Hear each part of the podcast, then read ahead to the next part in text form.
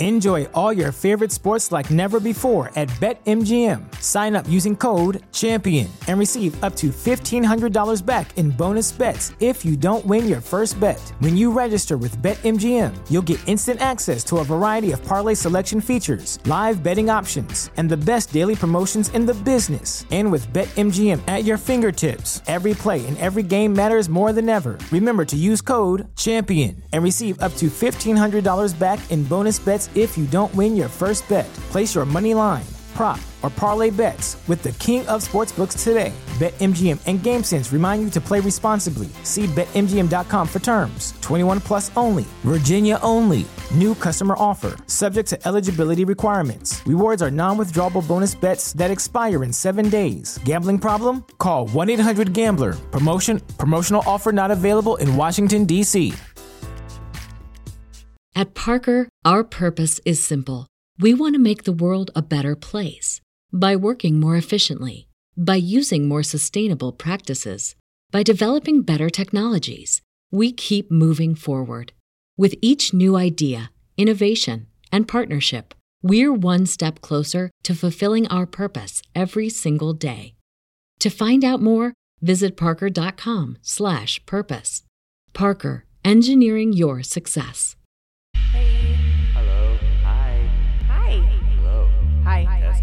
Testing. Testing? Testes? Testes? One, two, three? I don't know shit about fuck. I like sucking. Legit bad podcast.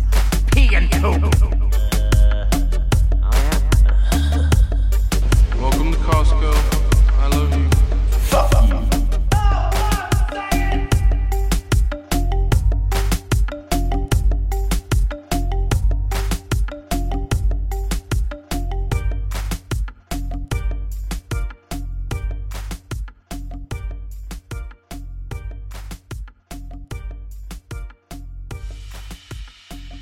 Fox News, Huffington Post, the left, the right, Trump, Breitbart, Facebook. None of these things are your enemy. Your enemy is ignorance.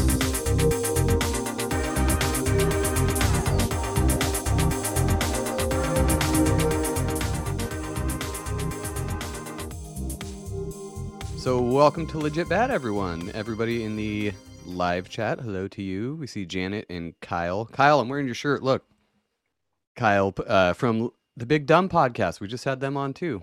Although he didn't get to say much because uh, the Hatter was on a roll. If you haven't listened to that last episode, that was a crazy one. We had a great time with that guy. But uh, thanks to the newest Patreon members, including Kyle from Big Dumb and Preston. Appreciate your your patronage. I hope you enjoy your stay over there for as long as you do. We have uh, Preston Dennett. no, Oh, no, no, another Ah. Preston. It's the uh, he'll he might be in the chat. It's Roids something. I can't remember the whole name. But, Mm. well, uh, thank you guys. Yeah, it's awesome. And also you, thank thank you to I, I believe his name was Eric who just subscribed to our Rokfin channel too, and that's awesome. That Thank you, Eric. really helps us out.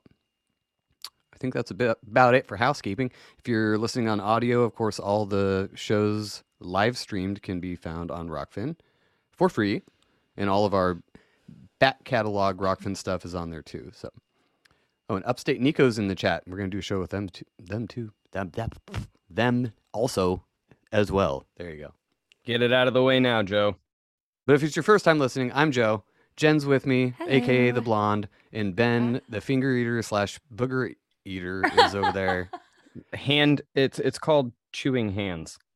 Uh, chewing hands and eating boogers and picking your face and just being Ben. It's just Also, fuck Jared. again. Yeah. That, oh, that's a callback from like months ago. Yeah, you got to have the the classic opening the the claw on the air. Fuck it, whatever. But we have Matt Matt T from the Great Deception podcast on tonight to talk about the World's Fairs and how fucking weird those are. Because as soon as I heard about that, and we heard more about it from uh, the Howdy Mikowski guy on OBDM, I'd never heard of that guy before. But after watching that show, I'm like, dude, we got to talk about that. And Matt's always posting stuff about Tartaria, Mudflood, and I think the World's Fairs kind of play into that a little bit at least. But Matt, introduce yourself if people haven't listened yet, which I can't imagine. Tell us about your show and yourself. Yeah, Matt. Uh, I got the Great Deception podcast, which I started back in uh, September, beginning of September. So been through a month now. Got uh, six episodes out. Basically, putting out one a week.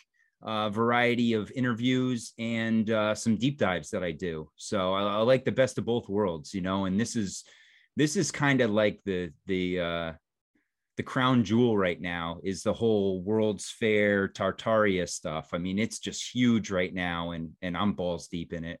so Tartaria, so hot right now. Tartaria. Oh yeah. If you're going to be Hey, balls Steve. deep, it's a good one. It's a good bitch to be in. Eh, you know and but the crazy thing about it is i started out like you guys i i heard about howdy and so i picked up his book. He's got this book called uh exposing the expositions. And i because I, had never even heard of these things right? I mean growing up i never heard about the world's fairs or any of these you know chicago buildings or any of these cities. And then you start looking into it and and chicago's kind of the big one at least in america when we get into it.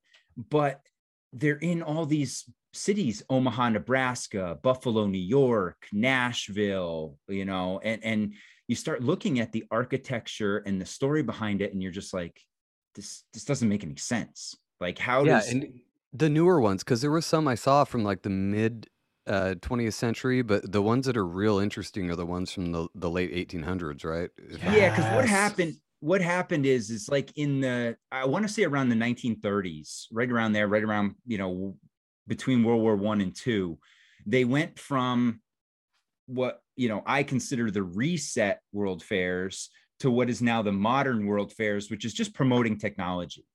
You know it's just Dis- uh in in i think it was 64 1964 they had one in new york city where disney was a big uh player in it. And like he was pushing that's where he introduced everyone to it's a small world ironically. Mm, the worst know, song and- ever.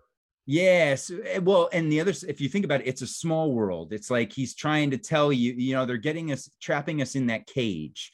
Right. And that's kind of what this whole world fair exposition, I feel like, was is that they showed you what we had before. And then they just took it away from us. You know, they just wiped everything out except for, and, and this is the funny thing about all these these buildings that they build. And as we go through the different fairs, you'll see it's not like they built one or two some of the fairs they built 200 buildings Yeah. in in like two years now i mean just on that alone i was like what how, how is that possible Well, Well, and just and the fact that it was that intricate, and then they torched him afterwards makes zero sense. Why would you torch it? that was one of the first things when we were watching those documentaries that really stuck out was uh, on top of them going through all of the ridiculously ornate buildings that you see around the world arches uh, domes things of that nature that it's like all of those were supposed to be done within a couple years periods with hand tools horses and carts that was the era in which they were and the one building that i remember for i believe it was the first world fair in like 1860 very interesting decade um, was that it was all of the glass. It was made out of all of the glass before they had automatic glass pressing, before they had any kind of automated hand tools, and it was supposedly built within like six or seven years. And that's the one I posted on. Uh, and then they tore it down and rebuilt it somewhere else in an even shorter amount of time. Eh, eh, eh, well you're giving them way too much time and they Oh, really? you said six or seven years they say nine months Oh, bullshit. Wasn't it like Yeah. wasn't it like 25,000 square feet or something like that of nothing but metal and glass? And it was even like curved glass and shit. yeah yeah actually you know here i'll, sh- I'll share it right now Yeah, do it. this Let's is, go. Yeah, so we'll start here, and this is the um, World Exposition of 1851, and this is in London. Okay, so this is the That's the building. one. that- this is the building Yep. that Ben's talking about. Okay, and it's called the Crystal Palace. Yeah. And this was like the gold standard for the fair, right? Every fair has to have their show toy, right? And this was the one for this fair. Now, uh here, let me go down and we'll and here's you know, one interesting thing about it, it has the cross layout. Okay. And one of the things we're going to see with this this layout is there's, you know, think about a cathedral, right? It, it tends to have this similar layout. And one of the things that we, when we get into these buildings, they're not just buildings. They're, you know, some of them are, are energy harnessing, they're frequency radiating, they're, you know, they're resonators, they're all sort, they're multi-purpose buildings Okay. And so getting back to that, okay, this building that we're talking about, this 18 acres it covered, 990,000 square feet of exhibition space in this thing. Okay. It's it's 1800 feet long and 450 feet wide. Okay. It had 3,300 iron columns, 10 million feet of glass. Now, mind you, this is 1851. How are they producing 10 million feet of glass? In nine months. Yeah. yeah. Right. And yeah. Which- Six to nine months is what they say. that now before obviously i'm not going to jump ahead here because i know exactly where you're going with this um the first thing that i remember thinking of is you know like you said we'll get into it later the uh way that they made the buildings into transistors and stuff and all of the what we now consider very religious some symbolism in things like the shape of the cross for the plan layout and so on and so forth. That's one of those again they didn't have aerial footage for anything that we're about to see and yet everything with hand tools supposedly is perfectly symmetrical Yeah, and it's interesting you say that. I was I was thinking the same thing for a while uh, about the whole aerial view, unless they and then did. all of a sudden the other day I was doing some research and airships came up. And the fact that they could have used airships potentially as like a drone and had it hover over and help them line things up. Now, I don't have a lot of research. Like I said, I just found this out the other day because I've been trying to figure this out too. Because when we start getting to some of the fairs and some of the, you know, uh, you can go a whole different podcast with like star forts and things like that. Well, when you're, t- yeah, the Star Forts was another one with aerial footage when you're talking about, because all of that information was in a documentary that we all watched, but it obviously produces questions that you can't ask the narrator of the video, which Yep. I, am going to have a lot. I apologize in advance, and I'm not gonna, I'm, I'm going to try to let you explain it all. But yeah, or when this you say airships, are you talking about like hot air balloons, blimps? Yeah, essentially like a zeppelin. Okay.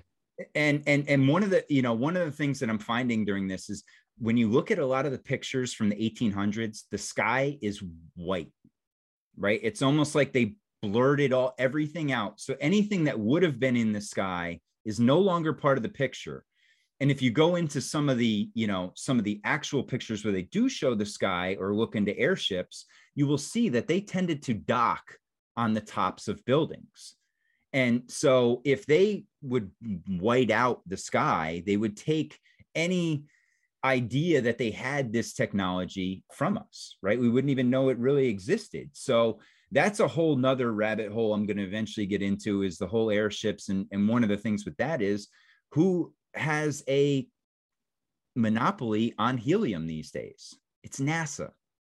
NASA has a monopoly on helium for their quote unquote satellites or satelloons as you want to call them and and so you get into that where airships is a whole nother thing but that that's one thing ben that i found that i found quite interesting that i'm looking into now is to see how were they so precise like you said from they don't have any way to look at this overhead and you look at like some of the you know ancient mounds and the way that the you know we're starting to see that these pyramids around the world all line up you know there's more to it that that i'll definitely have to dig into Nice. Yeah, and you can get into Uh, whatever you want, dude. If you want to get into Star Forts, it all ties together. So just you do your thing. You're you're the one that's smart. We're just here to learn.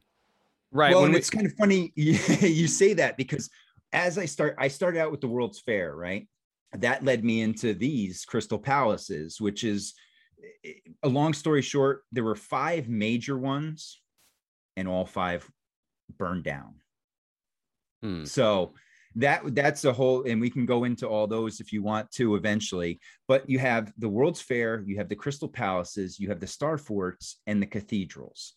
All of this architecture that is supposedly built in the 1800s most of it with technology that we don't think they had and we have no way to verify how they did it because there aren't many blueprints or construction photos. So it gets you into this thing that these these four sets of architecture have a huge impact on where we were and where we are today and that's kind of the mystery i feel and and that's one of the things i'm doing is i'm big into tartaria and all that and it's such a monster of a topic that I'm kind of working backwards. So I'm starting in like the late or early 1900s, late 1800s, and working back into the olden days to see, okay, what did they do recently to impact what was done previously? So, and this is what we're running into with the World's Fairs. And, you know, you look at even this, I mean, this Crystal Palace, you look at it they say it was you know built in six to nine months with like 2000 men you know i mean and then you look inside look at the detail on just this crystal fountain they had this is pure crystal mind you here and that was the centerpiece of this and you look inside and it's not like it's just a you know it's intricate inside so there's definitely more to this uh, you know, the Crystal Palaces and all that stuff, and and to the story that they tell you. Um, you know, I mean, you just look at the statues and everything, and this was built in six months. Now, like what you said, Ben,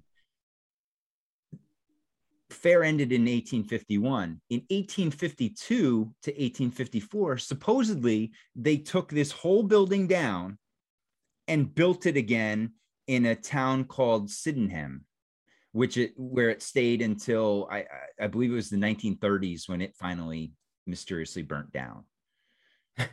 So how does that burn How down? does it? There doesn't look like there are. There's a lot of flammable material. That's in what I that. was gonna say. Okay, so here, here, he- one thing is they did use some timber in the interior construction. So the exterior construction is is all ste- uh, you know, the iron columns and the glass. Now, what they say as an excuse is is that these things acted as greenhouses, right?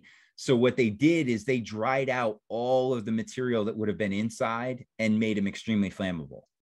And then the story goes, you get like a you know, a clumsy errand boy that knocks over a candle and sets the whole thing over. Or in Chicago, one of the fairs, they blamed on a cow knocking over a candle.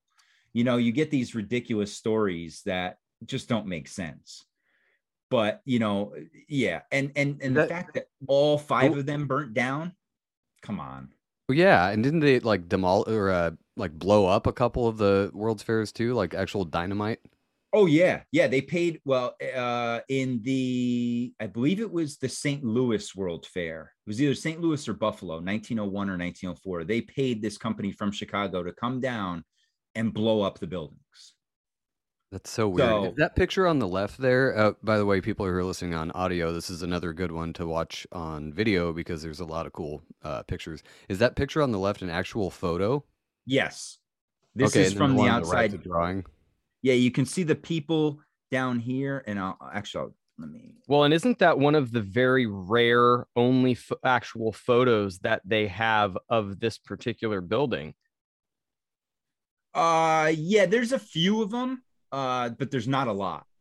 That's an insane fucking building. Can you imagine if we had that now? That's that's the thing. That's in, that's insane today.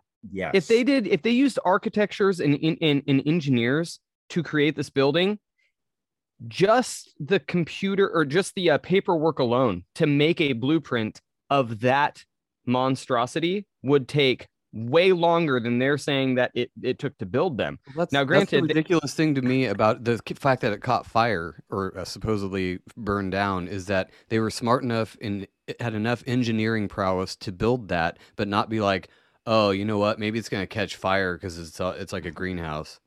I don't, Yeah. I don't buy that. Well, well, you know why he didn't have time is because he supposedly designed it in 10 days. right. They gave they gave him 10 days to design the Crystal Palace. Oh, Yeah. okay. He must have been using uh, AutoCAD or something.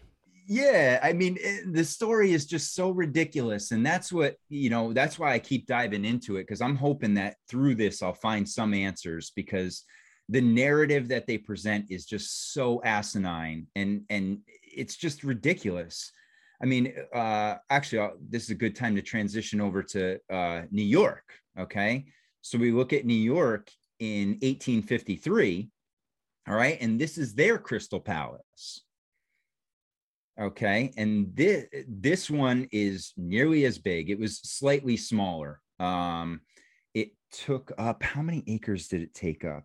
Uh Th- well, this whole expo only took up four ac- four acres. Now, mind you, the Crystal Palace in the previous set of photos was 18 acres itself. So it's you When, know when eh, when they say 18 acres, is it talking about strictly ground level square footage, or does that count the upper deck? that would just be the ground the the square ground uh ground level. So with the upper deck, it's more like 36 acres. Yeah, it well that's how you get to yeah 990 almost a million square feet. Jesus Christ. Yeah. Um, real quick before we go any farther, uh, for those of you guys that are in the chat, I know I just shouted out to you guys. I'll be uh, posting the link for the documentary that I was talking about. Jen, Joe, you guys know exactly which one I'm talking about, the five hour one. He covers a lot of that in this. Um, obviously, you know, we're limited on time, but I we're gonna get through much of it as we can, provide you know, as much as Matt wants to talk about. Um, but I will post that uh, link in the uh, chat. Oh yeah, you can post it. I'll pro- probably put in the. Blah, I'll probably put it in the show notes too. Okay, go ahead, Matt. Sorry. Yeah, no problem.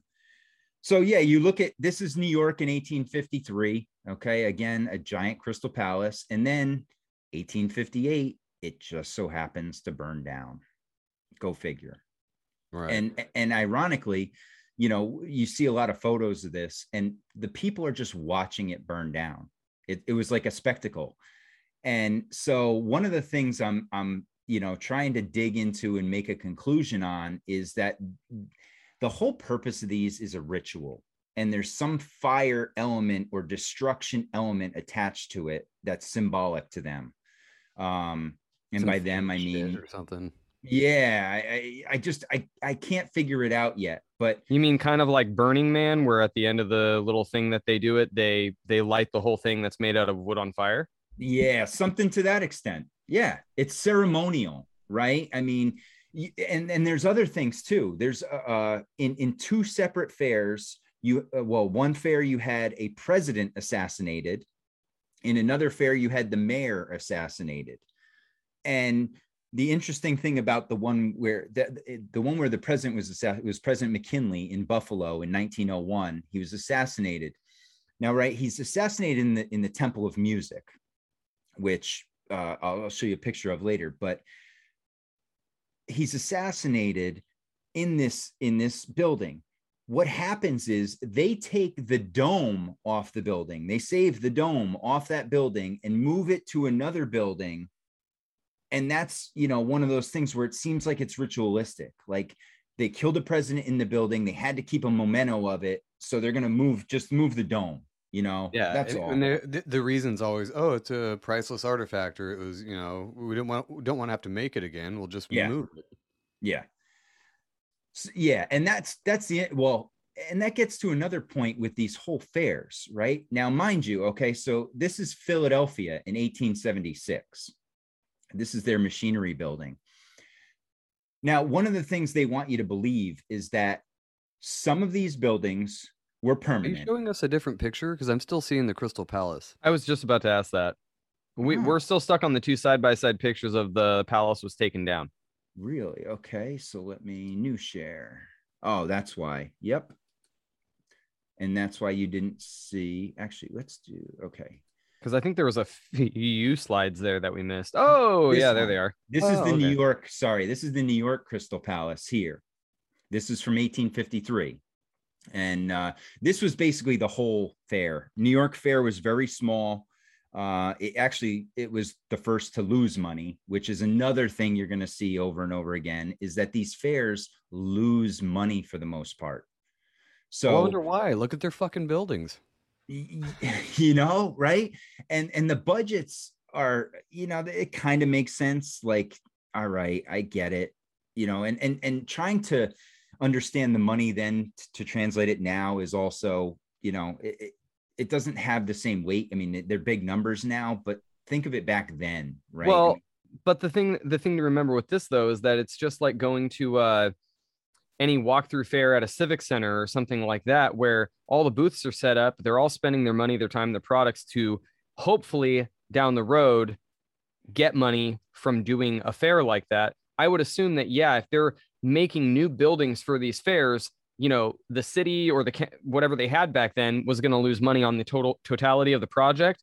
But what it would have done is it would have boosted the economy and the private sales for the people or the countries or so on and so forth that were there for the fair. So like tourism. Yeah. R- right exactly like tourism. So in in their in their mind it may have been ceremonious to get rid of it because they're like yeah we just do this to boost the economy. We're going to lose money on it either way. So let's just burn it down and come up with a plan for another one.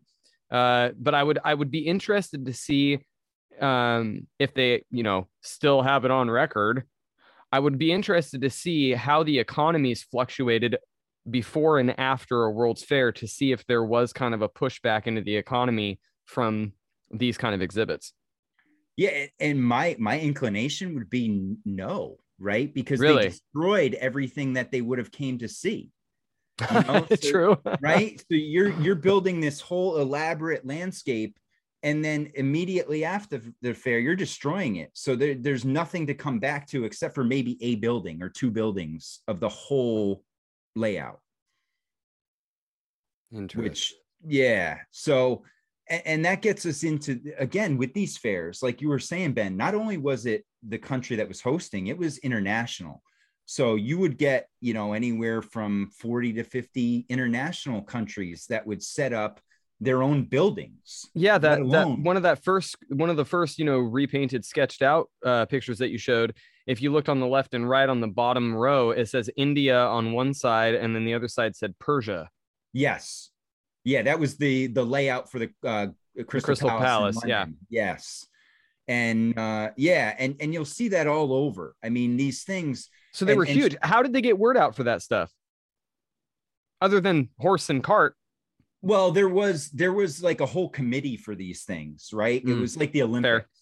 They would have they would have and even like you know the Chicago Chicago was going against New York for the 1893 fair and there was a bidding war back and forth and it got between like I want to say Carnegie and Rockefeller, you know, were the two guys fighting it out. So yeah, it- it's you start and that's the thing, you start seeing the same old players come back into it and the people that you know we consider the you know parasites are the ones who are, are directly in, intertwined with all these things too Well, and all of that ends up again. It, it the more that I end up talking to special guests and we get on the subject, the more I'm like 1890, 1890, 1890. The more that I talk to Corey Hughes, uh, even when we talked to Jeff the other night, we didn't really get into it, but all of these people end up promoting this very you know big thing in the er, in the mid 1800s, and then around that time when the kids of that generation were adults, shit started getting weird. yep. Well and on top of all this around this time frame you know mid 1800s to early 1900s they had these things called orphan trains where they would just take trains full of kids and in in that time in like a, a 50 year time frame they moved 200,000 kids orphans supposedly. Now a where did all these orphans come from at that time? And b why did they just ship them around? You know they just sent them to these things. And that's where you start seeing if you think about it you know the old uh like insane asylums and Yeah. orphanages. They're just these old buildings.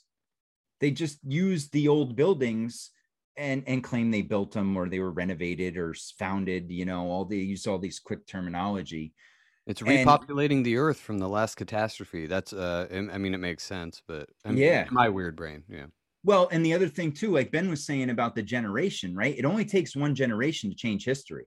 Because if you can just train that one generation to think differently, they're going to then proceed it down the line, and that history is now changed forever.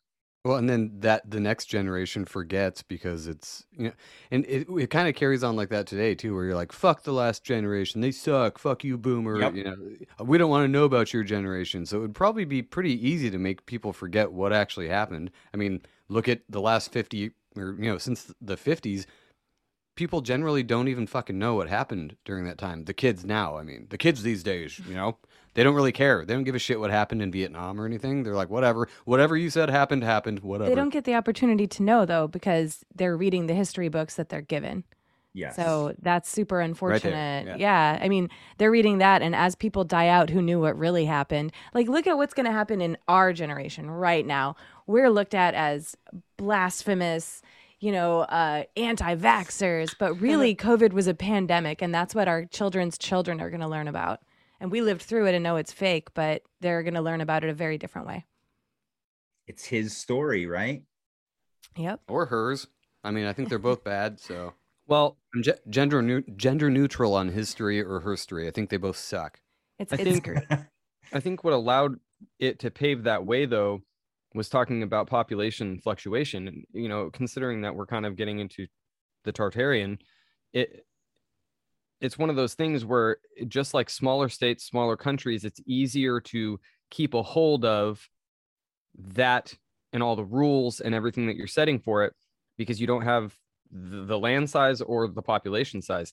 Coming out of that time frame it would have been a lot less people in really big cities and they would have had the ability to all get together which again if you're if you want to think about world's fair as maybe a way to do that it's international world leaders this that and the other they could have a way to say from here on out this is what we're going to teach. This is what we're not going to teach. This is what we're going to make history for the future generations. And with a reset the um, the lack of population would have actually aided that because they would have been able to control with all of those orphans that you were talking about they would have been able to control the amount of information that got changed.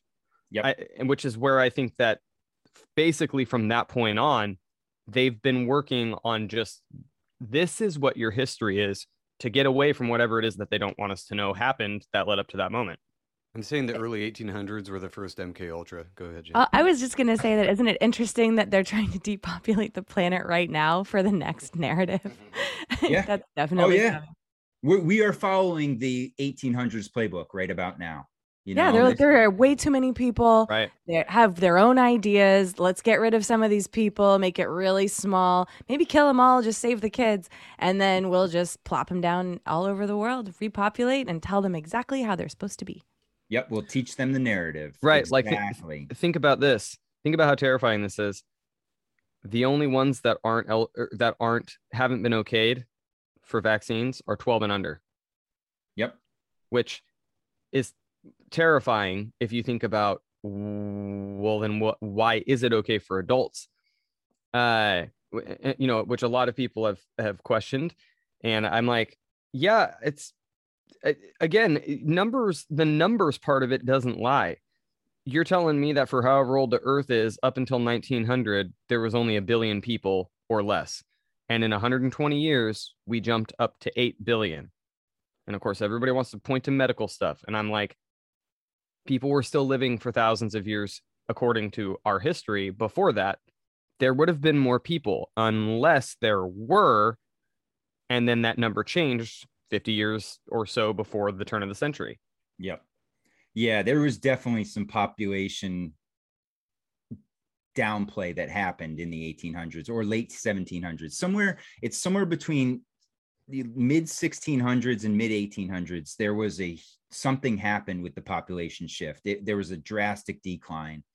Um, and whether it was, you know, and that's what everybody's trying to figure out. Was it a was it a mud flood? Was it an earthquake? Was it a comet? You know, what was it? What happened? Something happened, and that's what they're trying we're you know we're all trying to piece together here Well, mud definitely happened from, in my opinion, because there was a lot of it. So whatever caused that mud, whether that's when the Great Flood actually took place, was not very far in the past. It wasn't, you know, ten thousand years ago. It was actually just a couple hundred years ago. Who knows? And what caused it? Did the firmament cave in for a minute and just let all the waters from space? You know, because space is fake and gay.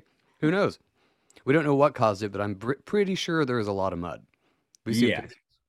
yeah you could see it and, and you see it in a lot of the buildings right a lot of the big buildings they you know you'll see the half windows on the lower level or there's different levels to the architecture right that you can see distinction between it where they added on or manipulated it and yeah well, isn't there? I, I think I heard on Sam's show or on a tinfoil hat the other day. It might have been. I don't remember. But there he was talking about how New York, since we're on New York right now, basically there's another New York underneath New York. Like there's like Yeah, a yeah. sub sub level of New York, and everyone's just kind of like, oh yeah, it's always been there. It's like, how the fuck did that? Did they build that first in whatever year New York was built, and then they just decided to build on top of it and build more? Like, doesn't It- make it's sense. me. supposedly the same with DC and London. There, there's supposedly there's just as much land underneath as there is above. You know, that's built out between tunnels and stuff like that. And that's an interesting thing you find with the star forts is that 50% of it, about 50% of it's visible. The other 50% is all underground, whether it's tunnels, you know, buildings, whatever it may be. And it's like, wow, how did they do that back then? You know, and again, it gets back to the whole, you know, what did they have? They had to have some sort of technology to do this that we don't know about. Yeah, and that's what we're trying to find out here.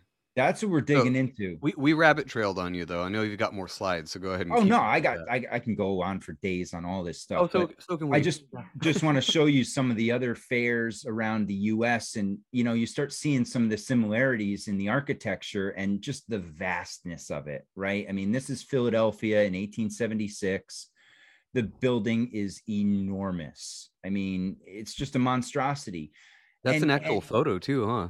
Yeah. Oh yeah. And then and what you look at is you see the nice arched windows. You'll always see these what look like antennas or spires coming off of the building, which No, many crosses for Jesus, man. Come on. Yeah, exactly. Or the crescent moon. Um, but you see, even the designs, you'll see the intricacy of it. Everything is uniform. You know, there's everything is in line. There, you know, it's just perfect. But they couldn't figure out how to get around besides a horse and a carriage. Exactly. Not buying it. Yeah, it just it doesn't it doesn't add up. And so this is the layout of Philadelphia, just to give you an understanding of it, of what they did. And you know, you just look at these huge buildings here down the side of this. I mean, they're a couple acres each. You know, you're looking at probably 10 acres each there. Uh, I mean, it's just it- it's amazing. Uh, and this is the women's pavilion there. Again, you look at the intricacy of the of the uh, architecture between the domed roof, the you know the spires, and all the you know intricate detail. It's just it's mind blowing, and to all be destroyed. Now, mind you, here's the other thing they try and sell us on that the majority of these buildings that they built were built out of like staff, which is the equivalent of like plaster Paris, right? I mean, they're saying that they just put up a wood frame and covered it with plaster. And I'm, you know, you look at the detail and you're like, there's no way that's possible. Um, okay, so this is this is an interesting one. Here's Nashville in 1897. Joe, I actually sent you this picture the other day. Yeah, I commented had- on your uh, post of it. It- looks like a Solomon's Temple uh, architecture on the Yeah. inside, at least. or the Parthenon, right? It's almost an identical layout to the Parthenon. And then you look down over here, what else do you see? Oh, they had a pyramid too. And you know, you start thinking about Tennessee and you're like, wow, that's kind of a random spot for it. But That's what you a photo I haven't seen of that. Which I don't I don't find coincidental. I mean, you'd have to be looking specifically this building uh to pull up these pictures, but I've never seen the one with the pyramid next to it. yeah. And that was just for the fair. The pyramid was eventually moved to Memphis. Hmm. And is still there today, supposedly. Um, but the thing with these is is that what you start seeing is replicas of Italian, Roman, Egyptian architecture, even Moorish, right? I mean, you look at a lot of the Russian architectures has a lot of roots in the Moorish uh, style. They're all in America, and they're all in America at a time when we're told we were horse and buggy, no electricity, no plumbing, but we can build these massive palatial things. So you look at this for Nashville, and this is an interesting one. I mean, just look at the layout here. So the Parthenon wasn't the only big building, right? I mean, they have all of these other enormous, beautiful buildings around the perimeter. And of course, they have beautiful landscaping, and it's all done in two years. And it looks so much better than the dog shit they build now with these big square buildings with glass and steel and people shitting on the sidewalk in San Francisco. Like, and they say we're more advanced now. Like, look at that. That is Yeah. wildly more advanced than we are now. Well, they didn't look- have Facebook or Instagram or any socials back in the day, so They they, had, had a lot time of on time. Like talk about being time. married to your job. They had a lot of time. But Well, and again, look at how many the- look at how many pyramids there are. I haven't I I lost count. Like if you really look at the photo, they're they're all over the place. Yeah, there's one here. Yep, that one's the first one I saw. And then if you go directly south of that, past the building, right underneath of it, Yes. yep, there's another one, and I I spotted a, several more. Ben's got better eyes than me. I'm like, huh? Yeah, I haven't even seen it. I think there's one here too, Ben. Yeah. And then there's also one of the left in between the two buildings on the far left. Up from there. Right there in between the no, uh, uh the two main buildings.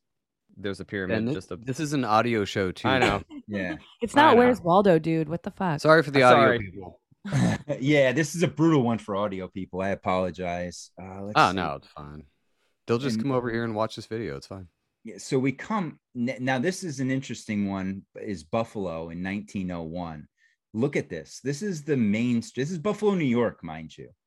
So I never knew about this. I don't know about anybody else, but I mean, this looks like Rome or Italy back then. It, it's just, and then to now it started here's to make me that, think that the Roman Empire fell a couple hundred years ago and not a thousand years ago. or what if the here's another one that I've been throwing. What if the Roman Empire was really in America? Oh shit! that's one that they they're saying now what if rome egypt and italy and uh uh not italy uh rome egypt what was the other Well, maybe one? they were. It, maybe the whole world was the Roman Empire, and that was also Tartaria, or you know, uh, who Yeah. knows? It's hard to know what to believe. But the architecture is so similar to Rome, and Rome is supposedly, you know, a, what is it, a thousand years old at least? Couple Yeah. thousand? Couple thousand, I guess. But maybe to find the same architecture over here in the 1800s is very fucking strange. yeah well and, th- and then to add to the strangeness here's look at this this is this is 1901 in buffalo the buildings are lit up like new york city but we didn't have electricity you know not to this extent yet We didn't have a grid then. Nope. Nope. And this this tower here also had a huge spotlight on the top or a bunch of spotlights that would come off and reflect on other buildings too. Oh, I've seen those pictures. Yeah, I, I didn't even know that was an actual picture, but it looks Yeah, crazy. Actually here, I'll show, it's right here. It's this one right here. So oh, yep, that one. Is that Yeah, I so? That's an actual photo too. Yeah. So you, I mean, What you the just look at these these building. This was their uh, electricity building, and also what they had in this thing was an elevator that you could take to the top and view the entire fair from up there. And this was an elevator at a time. It's one of the first elevators that was built was for this fair. It looks like Um, an early Can Las you imagine Vegas. getting on that elevator? I'd be like, okay, we're about to die for sure. well. No, it was, I pr- it was probably an anti- anti gravity elevator. It wasn't this rope and pulley bullshit we have now. But that's a great point, Jen. Think about it. If if now, mind you, who's coming to these fairs? It's not the regular. Me and you, we couldn't afford to go there. This was, you know, rich people. It was the elites. This was like a big gala for them. Would they allow buildings to be constructed that could fall apart under their feet if it was built, you know, with staff, like they say, wood and staff? They claim this tower right here is not built out of you know, bricks. This is supposedly a wooden structure. So, I mean, and you're gonna take you're telling me like you just said, Jen, you're gonna take an elevator up there, being the first one. Get out of here! I can't buy that story. No, they they knew exactly what they were getting into. They were like, okay, this shit's totally fine. Everything's very solid. It's all something completely different than what everyone else thinks. We're Rothschilds. Yeah. It's fine. Yeah, for sure. yeah, we'll be good. They're like, we'll be reincarnated anyway. They'll just bring us back in AI or something. I'm just gonna come back as Bill Gates in a hundred years. Oh, okay. So here uh did I skip St. Yes, I skipped St. Louis. Sorry. Okay, so here's St. Louis in 1904. R- real quick before you move on to St. Louis, you said that last picture of Buffalo was in what year? 1901. I mean, they would have had a electricity. I don't know if they would have had a grid like that though, like Joe said. But they had they had the capability of of Yeah, but how, Some how are they manu- manufacturing that much electricity? Yeah, that I don't have an answer for. Well, uh, and, and their excuse was that they were channeling the Niagara Falls to power this, which is quite a ways away from the actual fair. hydropower back then. That's what is the claim is. Yes, they Huh. used Niagara Falls to power this. I was like, okay, it's And that uh, story. I'm assuming that structure, or whatever they use from Niagara Falls, has also disappeared. if there was one, yeah, I would imagine. Because the only thing that the only thing that usually lasts from these fairs is the art building, because the only way that they could get it insured was it had to be a permanent structure. So their claim is that all the you know the art build the buildings that housed all the expensive art were the one of the only permanent structures on the site, and all the rest. The whole the whole story doesn't make any fucking sense that they would do this level of architecture and uh, intricacy for a couple weeks or however long the the fairs lasted just to showcase their ability to do this and then to dem- demolish it like just that in itself is enough to question it b- besides everything else involved The fairs aren't even mentioned though in the story. Like the the Great Chicago Fire. I heard that story. I lived in Chicago for a couple years. They don't talk about the World's Fairs in that story at all. They focus on the cow. They focus on how many people died and how windy it was. Same with St. Louis, same with Buffalo, same with everywhere these fires were. It's a great wherever the city is, fire is the name of the story and they don't focus on any of the stuff you're talking about. And that's another great point jen because one of the things i'm starting to look into now and and something for other people to look into look at the amount of massive fires in the 1800s that wiped out almost entire cities. I mean you go and you know you start looking and every year there's at least one and it, it's just massive destruction. We're not talking like a building fire we're talking a citywide fire like you're saying with chicago in 1871 now that's another one that's worth looking into for people because the 1871 fire in Chicago, there were three other fires around Lake Michigan that same day that caused like millions of acres of damage. And they're, but they're not tied together. Nothing, no event happened. They're just four random fires that just so happen to happen around Lake Michigan.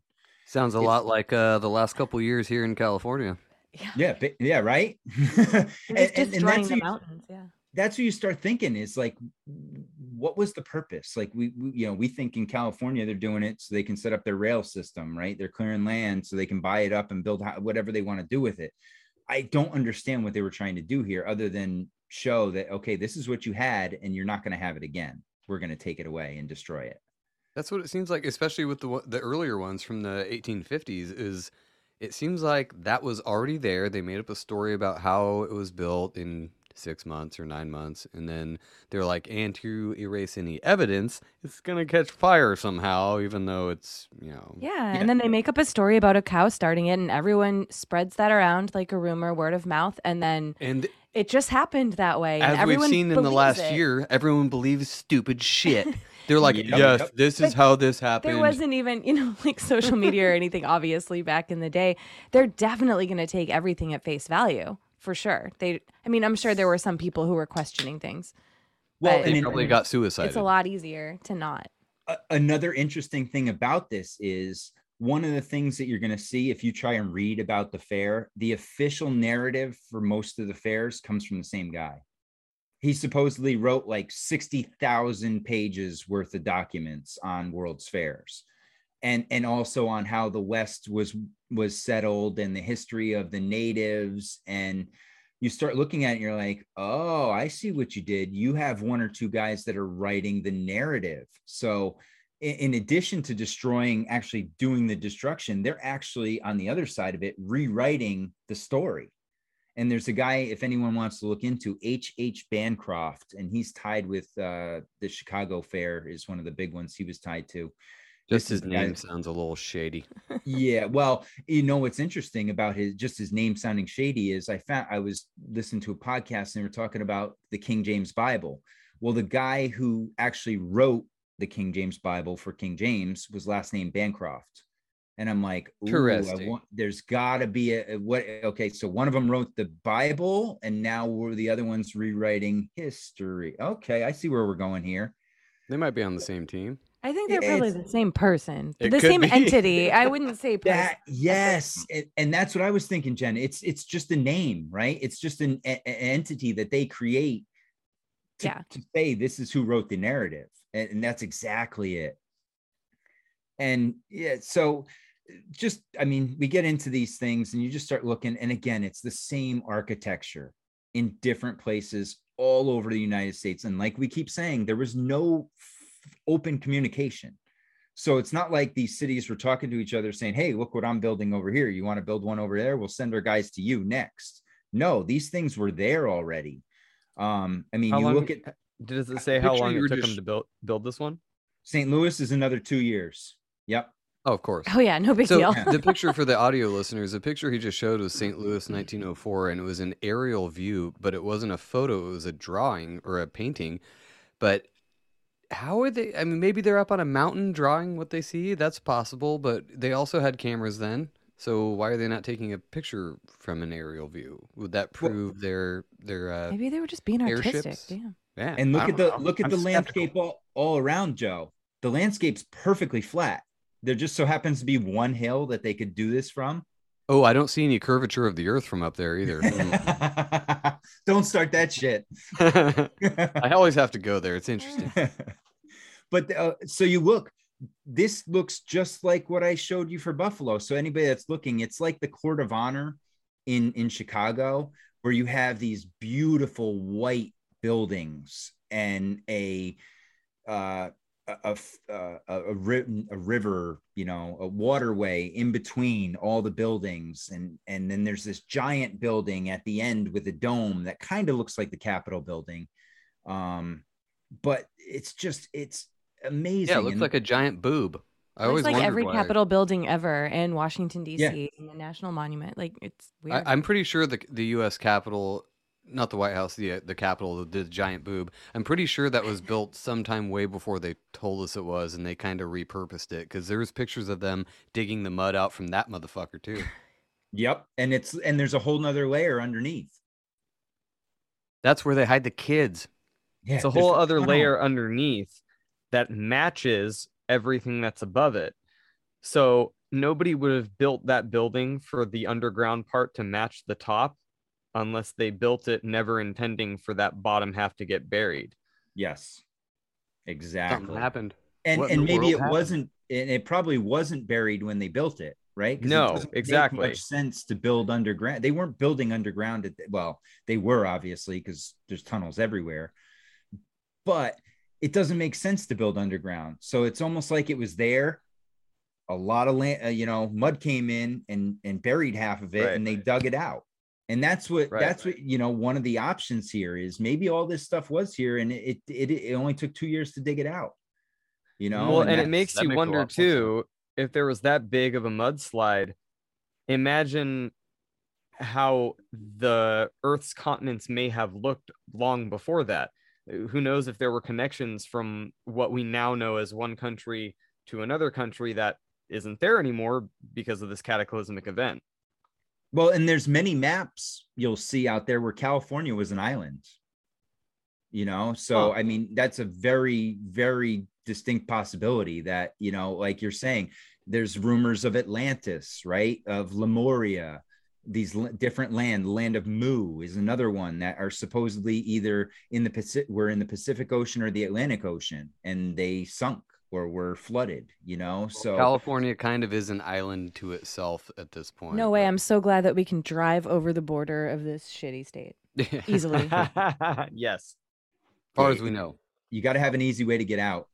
Mhm. Yeah, but when you come back into California, they'll ask you if you have any produce like they do or they used to do at the border in Canada. Yeah, Y'all right. got lettuce? Oh, yeah, they asked me that when I moved here. They were like, "Do you have any plants?" And I was, I thought they were talking about marijuana plants, and I was like, "No, definitely not." And I was super hostile about it. And she's like, "Okay, fine." Jesus She's like, no, I mean, do you have broccoli? And you're like, no, why would I have They broccoli? were, no, they were checking for bugs. I It's like, know. but- yeah, I did not know. I thought they were asking if I had marijuana plants. You okay, for anybody who's not, for I was anybody coming from the Midwest, and they're very anti-marijuana plants, which I did not have on. Me. I'm pretty sure we're in a, a space of our own here in California. For anybody who's not in California, if you come over the border, they have specific stations to check and see if you have fresh produce on you because they're worried about bugs on that produce. And guess what? Just pro tip here if you do have produce on you, you just tell them no and they let you through. It's that fucking easy. Also, have you ever seen the bugs in California? They're fucking huge. So like they're doing Yeah, a I terrible. don't know what job. they're worried Doesn't about. matter. anyway, sorry, sidetrack on Sorry. fucking shit. No, We're doing legit batshit here. yeah. Uh, so here's one that's interesting. This is San Francisco in 1915. Okay, now think about San Francisco. 1906 or seven, I believe, was the Great Fire, a great earthquake that basically Yeah, flattened yep. San Francisco. So in eight years, we're back up to this. right. Is like you know, and and for those listening, I mean, we're looking at a building here that's probably five to s- uh, 500 to a thousand feet long you know has a giant tower in the middle um it's it's just it's an exquisite layout and, and the other thing with with uh san francisco that's interesting this this tower here is a 435 foot tower called the tower of jewels and it had actual jewels in it on the exterior that when they would shine light on it it would shine off different colored lights and all sorts of cool things Dude, it takes them Hmm, eight generating years to build one building on one block. Exactly. Yeah. And and what you notice here, this is built right next to the residential area. So it's right along the the sea, and you can see Alcatraz in the background. I was just here. about to ask that. I was going to say, did they depict Alcatraz back there? Yep, there's Alcatraz back here. I hate And- to ask every time, but is that a, a photo too, or is that a, a rendering? It is a photo. Yeah, there's a copyright down here. Look Uh, at the buildings closest to you, wow. Joe. They're a lot higher definition. and well here's the thing that's one of the interesting things that i've seen is that there is there was photoshop back then so you know the equivalent they were able to layer pictures on and that's one of the things i find sketchy about this because if you look in the in Yeah, the absolutely. foreground, it's very clear and distinct then you get to what the buildings for the fair and they're kind of faint and then you get to the background which is the water and alcatraz and the hill back here and that's even fuzzier Right. Hmm. so it's almost like it's layered on there. And that's one of the deceptions that we've also fallen for is that some of the pictures, old pictures, are actually layered photos and aren't real. Well, in those old photos, they worked off of the light going through things and refracting back. At, at this distance, I don't even know that not in the daytime or maybe in the I don't know that I to me that just doesn't seem like an old camera back then would have been able to catch Alcatraz in those mountains. Yeah, and you see some like if you look at the dome here, you'll see like a glare spot, which you know it's just random, and then all the, you don't see any others. You know, and Yeah. it, it looks photoshopped, but It's, it's, a almost real like picture. everything we're told is manipulated, even old pictures. I think they looked at this picture and they were planning how they could uh, show us the moon landing. They're like, ooh, all right, in about 50 years, we're going to do some crazy shit. Like if they We can believe this, we can totally get away with the moon landing because Right. these fuckers are fucking idiots. uh, I don't know where you guys want to go. I can bring us into Chicago, which Next is slide. Yeah, let's do it. Okay, Dude, you're the one with the knowledge. I told you, we're just here to make dick jokes. Go ahead. All right. Uh, so- I I will be having to cut out, but they can continue talking if I do. Okay. Of course. right. Well, goodbye Sorry, for now, Ben. Ben. If you go. See you later. okay. Thanks. So Chicago is an interesting one because this is kind of the the crown jewel of our fairs, at least. It was in 1893, 690 acres they built out on swampland, mind you. Okay, and they built over 200 giant buildings in less than two years. Of course. And in addition to that, they built the world's largest Ferris wheel, which was 265 feet high. And they also had a 65 foot statue Columbia, which many of you are, f- are familiar with. If you've seen the Court of Honor, the statue, it, it looks like the Statue of Liberty.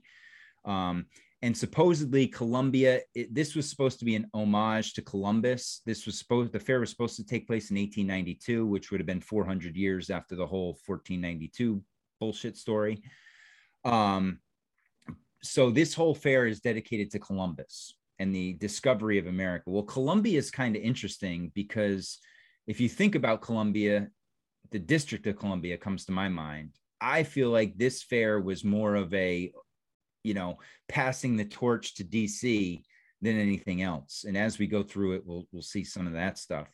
But they had supposedly uh, 27.3 million people came to this. Now, mind you, the US population at the time was about 62 million. So either there were a lot of foreigners coming or people were repeat visitors. And then on one day, okay, they every fair has this one day where they had this huge spike. Supposedly, in one day, they had three quarters of a million people show up to the fair, which is just unbelievable. They had nothing to Uh, do. They were they were shoveling horse shit back then. Oh, that's you know? tomorrow. That's t- it's 128 years later. Ooh, Yeah. what a synchro. to the day. So yeah, so here's all the things they would have had to build. You know, a transport system. They would have had to find a way to get mail and supplies in and out. Hospitals. Where are all the hospitals? Where's all the you know the shelters for the workers? The food. How do they get that in and out? Where are these people going to the bathroom? You know these There's the beer truck. Yeah. 1800s? They don't give a shit. They Shit, just poop yeah. outside, right? And- Didn't they do that? Didn't they sh- throw their shit out the window at this point? Basically. Oh, I think so. But it's Yeah. but it's the Great White City, and that's the other thing. They called it the Great White City, which was basically, you know, Racist. Y- y- well it was. It was to promote it was to promote this european dominance of america right? This whiteness of america taking it away from the natives. So yeah we're looking at these. There's no we, little to no blueprints for any of the buildings okay? They didn't have any machines or trucks or electricity. They just eyeballed it. yeah, they say that they used about 40,000 workers for Chicago, which okay, I guess, but still that's again, who fed them? Where did they sleep? You can't even find forty thousand workers to work at McDonald's today. Are you serious? Well, it was a different time though, because Yeah. times were tough. This was right after a couple like depression type things that they had. Um, so let's get into it. So here's the three scenarios that Howdy lays out, right? That the construction really took 30 to 40 years. They just totally lie about the time frame. Number two would be it actually took two years to complete, but they had some advanced technology that we don't know about that was able to allow them to build, you know, maybe it was electricity, they had these tools, they had some form of transportation that we don't know about, something. And, or the third is that the buildings were there for thousands of years. They weren't really built, but they were dug out and refurbished, painted to look new. One of the terms that you that hear from the fair is whitewash, right? And that's an interesting one because what is whitewash or whitewashing? Erased. Yes, right. So so you not only are you covering up, but you're erasing. So I feel like this fair was the great whitewash, right? It's not the great white fair, but the great whitewash. Another interesting thing to take pictures at the fair. Okay. Now, mind you, it was about 25 cents to get in. They wanted you to pay $2, which for people back then was a lot of money to take pictures. That'd be like And- two grand now, right? something like that. I think that's more of like the 10, 10 would have been like two grand. So you're probably looking at about a thousand dollars, you know. Actually, yeah, you're probably right. About fifteen hundred to take a picture. Okay. And and free. interestingly en- enough, the camera was named the Columbus that Kodak put out at that time. Hmm. Just a coincidence, I'm sure. It always is. So now, if you wanted to do a tripod picture, you know, like a nice formal picture, that was $10, which was the same cost as your fare, lodging, and meals for the whole trip. So they did not want pictures taken. And and in all, uh, they assigned the photographic rights to one gentleman named uh, Charles Arnold Dudley, I believe is or Charles Dudley Arnold, something like that is his name. So he was the official photographer. So if you're looking for pictures, he will be the only one that has the legitimate photos from the fair. Hmm. So now let's look at the fair. Okay. Again, what you're looking at, if you're listening, is uh, you know a inlet with water all around and these intricate buildings placed everywhere. I mean, we're talking just everywhere. You're looking at, you know, domes and you know, just large structures. Again, they did 690 acres of swampland in 2 years. Just and and and according to Howdy, he has a friend who's an architect and the architect said that it would take 2 years just to plan it, 2 years to do the landscaping, and then about 10 to 15 years to do the construction with about 50,000 guys and unlimited budget with today's technology. I wonder if it's just because back then government wasn't an absolute dumpster fire and they didn't have to go through as many regulations and they could actually find people that wanted to work. Playing the devil's advocate here, but I still don't think even with all of that, that could be done in two years. That's no, ridiculous. That's but that's the thing is that that's not even one of the things that he mentioned was the idea of today's permitting process on all the red tape. That would just be to plan it and landscape it, and And that's then- with fifty thousand people. And on top of it, think about the labor laborers you would have to have. You're just telling me that these unskilled laborers are just going to build this, right? Right. There's there has to be no one with experience that has built anything like this because this is sort of unique. So where are you Yeah. getting these skilled laborers to do that? That's that's another at the uh, the total population of America at this point? uh let's see. Well, what, Is it- That would that might be something. interesting 62 to look million. at. 60 Oh, okay. in 1893 it was 62 million. And they used how many laborers on this one? About 40,000. That's a well, I don't know. That's still a pretty significant portion of the population if it's Oh yeah, across the U.S. big chunk. And they were coming in, and supposedly Disney's father was one of the guys who was a construction worker on this. Ironically, you know that they had to fit him into the story somewhere. Um, and and that's where Disney got the idea for his theme parks was from this nine- 1893 exposition. I mean, so to give you an He's a understanding sketchy of it, motherfucker by himself. oh yeah, to say the least. To give you an I- idea, that- after hearing your fucking episode on him, I'm like, fuck that guy. But anyway, sorry for cutting. and I off. went gentle on him. I could have gone a lot darker, but I wanted to keep it kind of in the middle because there's a lot of darker shit out there on him too. You should have put four fingers it. up his ass, man. What are you doing holding back? You can take it. so just to give you a perspective of this, right? It was built in a park called Jackson Park. So if we take the layout of Jackson Park, you can put all of Epcot and all of Magic Kingdom inside the fair grounds and still not cover all of the land. So think about that building out Epcot and building out Magic Kingdom and a little bit more in less than two years. It's just, it just doesn't make any sense. It would make more sense if it was in the time, like in today's time, but in that time with what they were working with, with horse and carriage. I know I keep coming back to that, but you got to think about that. They a traveled around factor. by horse and carriage. Yes. How did they get materials to and from the site? And who was producing these materials? Right? How are we getting the massive amount of uh, of materials needed to do these jobs? Uh, mean- Mexicans. They're saying it's wood. Where is all the timber coming from? Right? I mean, we look at that glass pal- the Crystal Palace from London alone. That supposedly took 60 660,000 timbers to build. Like so think about what these buildings must have taken. I mean, you're, you, what I'm showing here is a, a overview of the fairgrounds again, but you look at uh, the buildings, they covered about 167 of the 690 acres. The manufacturer's building alone covered 30 acres of land. It was the biggest building in the world at the time. Um, and I'll show you some pictures of it here in a sec. The machinery building, another 18 acres, transportation building, 16 acres, agricultural 13. So we're talking about massive buildings. I mean, think about your house on a one acre lot, how small that is, and then Right. just magnify that and you'll understand the scale of this. So we get into Thanks for listening. This was a great episode. We loved it. And if you want to hear the rest of this episode, uh, go over to patreon.com slash legitbat podcasts with an S. I don't know why I set it up like that, but I did. And you can hear the rest of this conversation. We're going to have Matt on very soon to go over Star Forts and everything else we talked about in the Patreon portion. Thanks for listening. We'll catch you next time.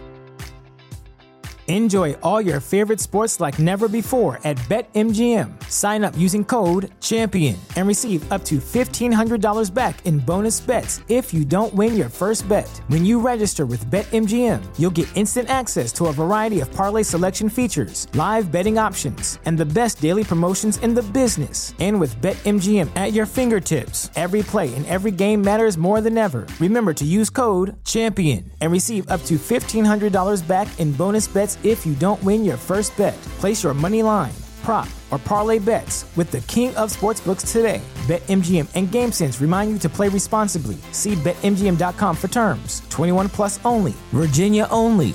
New customer offer. Subject to eligibility requirements. Rewards are non withdrawable bonus bets that expire in seven days. Gambling problem? Call 1 800 Gambler. Promotion. Promotional offer not available in Washington, D.C. At Parker, our purpose is simple. We want to make the world a better place by working more efficiently, by using more sustainable practices, by developing better technologies. We keep moving forward. With each new idea, innovation, and partnership, we're one step closer to fulfilling our purpose every single day. To find out more, visit parker.com/purpose. Parker, engineering your success.